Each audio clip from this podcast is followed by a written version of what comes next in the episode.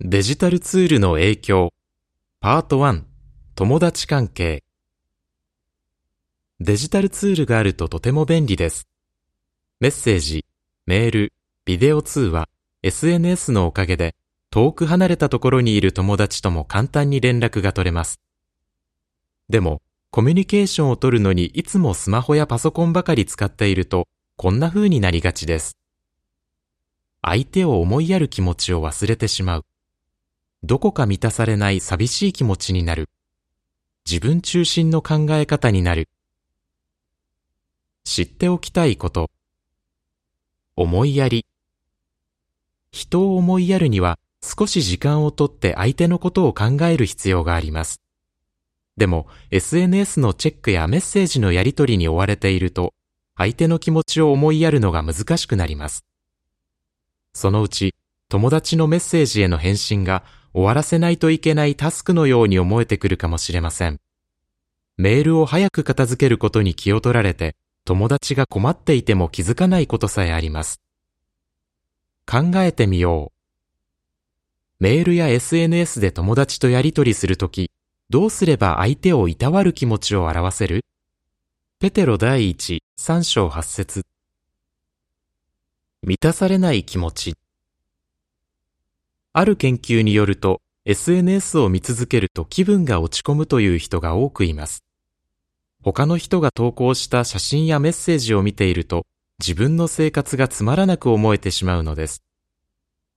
人の投稿を見て自分と比べてしまい、羨ましくなったり落ち込んだりするかもしれません。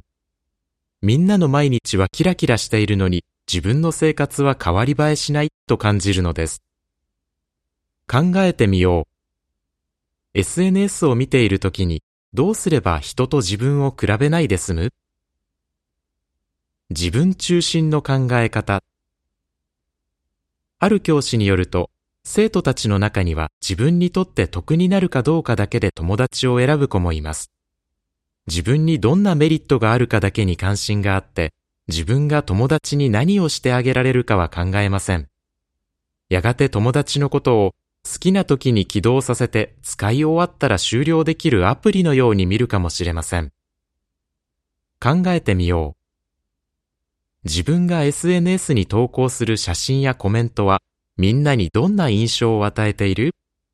対抗意識が強い人とか自分のことばかり考えている人と思わせている？何ができる？デジタルツールとの付き合い方をチェックする。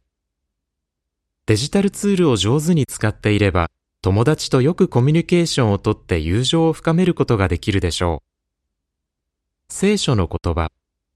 愛は自分のことばかり考えません。コリント第一、13章4、5節やってみたいと思うものがありますか？他にもやってみたいことがあれば書きましょう。メッセージやメールだけでなく、直接会話することを意識する。誰かと話しているときはスマホをしまう、またはサイレントモードにする。SNS を見る時間を減らす。相手の話をよく聞く。大変な状況の友達に連絡する。セルフチェック。自分にはお互いに心から気遣い合える友達がいる友達と話している時に電話やメッセージなどの通知で気を散らされることがよくある？自分をアピールするような写真やコメントばかり SNS に投稿している ?SNS を見た後、どんな気持ちになる？本当の友達を作れるようにデジタルツールの使い方を見直した方がいい？聖書の言葉。自分のことばかり考えずに他の人のことにも気を配りましょう。フィリピ2章4節友情を育てるには時間と努力が必要です。なので友達はそんなにたくさんはできないかもしれません。でも大切なのは数は少なくても本当の友達を作ることです。相手のことをいつも心から気にかけるのが本当の友達です。エミリー。記事の終わり。